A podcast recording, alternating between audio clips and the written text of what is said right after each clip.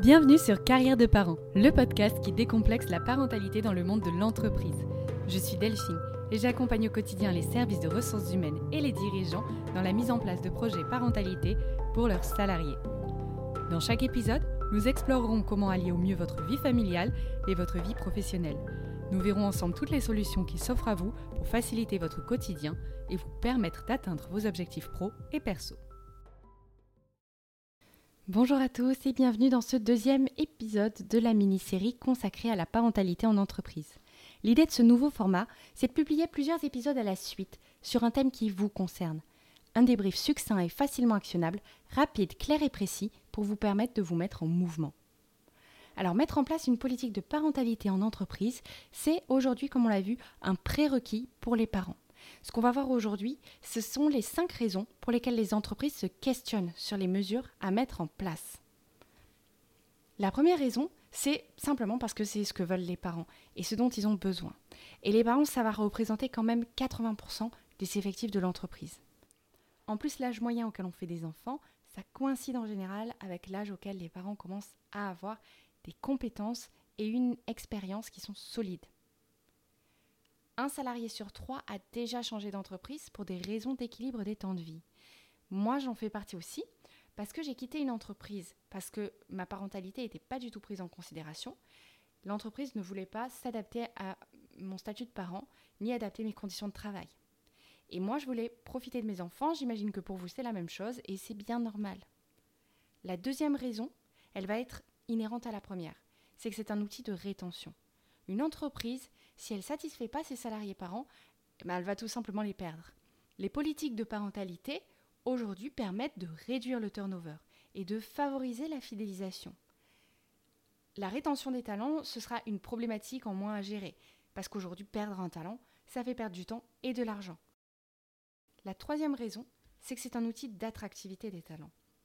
C'est-à-dire qu'au-delà de fidéliser les salariés qui sont déjà là, ça va être un levier de recrutement. Et ça, ça va accompagner la croissance de l'entreprise. C'est-à-dire qu'à offre égale, un candidat qui est parent ou qui souhaite le devenir va faire le choix d'une entreprise dans laquelle il se sent bien et qui va lui offrir les meilleurs services en adéquation avec sa vie quotidienne. Ça sera un avantage considérable au niveau de la concurrence pour attirer et recruter. La quatrième raison, et finalement c'est le résultat final, c'est l'amélioration de la marque employeur de l'entreprise, puisque ça va jouer sur sa réputation sur le marché.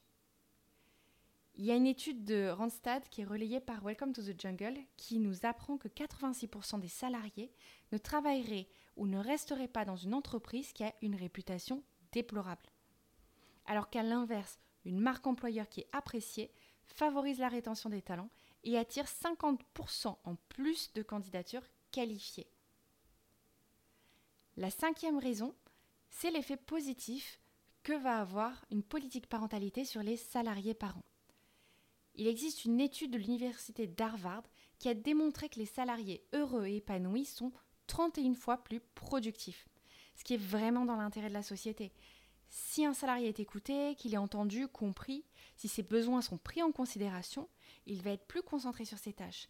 Il ne va pas être pollué par sa gestion du quotidien et il sera plus serein. Et ça, ça va rejaillir sur l'ensemble des équipes. Les salariés heureux sont aussi deux fois moins malades et six fois moins absents.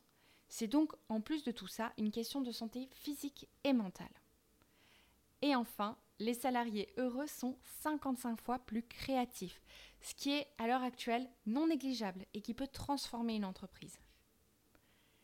Améliorer le bien-être de ses salariés, ça aura donc un énorme impact sur l'entreprise. Ça va favoriser l'engagement dans la société. Alors si vous êtes convaincu et si vous êtes ici, je suis sûre que c'est parce que vous l'êtes, on peut faire bouger les choses ensemble. Rappelez-vous qu'il suffit de 10% seulement des collaborateurs pour changer toute l'entreprise. Pour ne rien rater, abonnez-vous au podcast et pour donner de la force au mouvement, donnez-lui 5 étoiles et laissez-moi un commentaire sur votre appli d'écoute préférée. Dans le prochain épisode, je vous retrouve pour qu'on puisse voir ensemble quelles mesures concrètes on pourra mettre en place au sein de l'entreprise.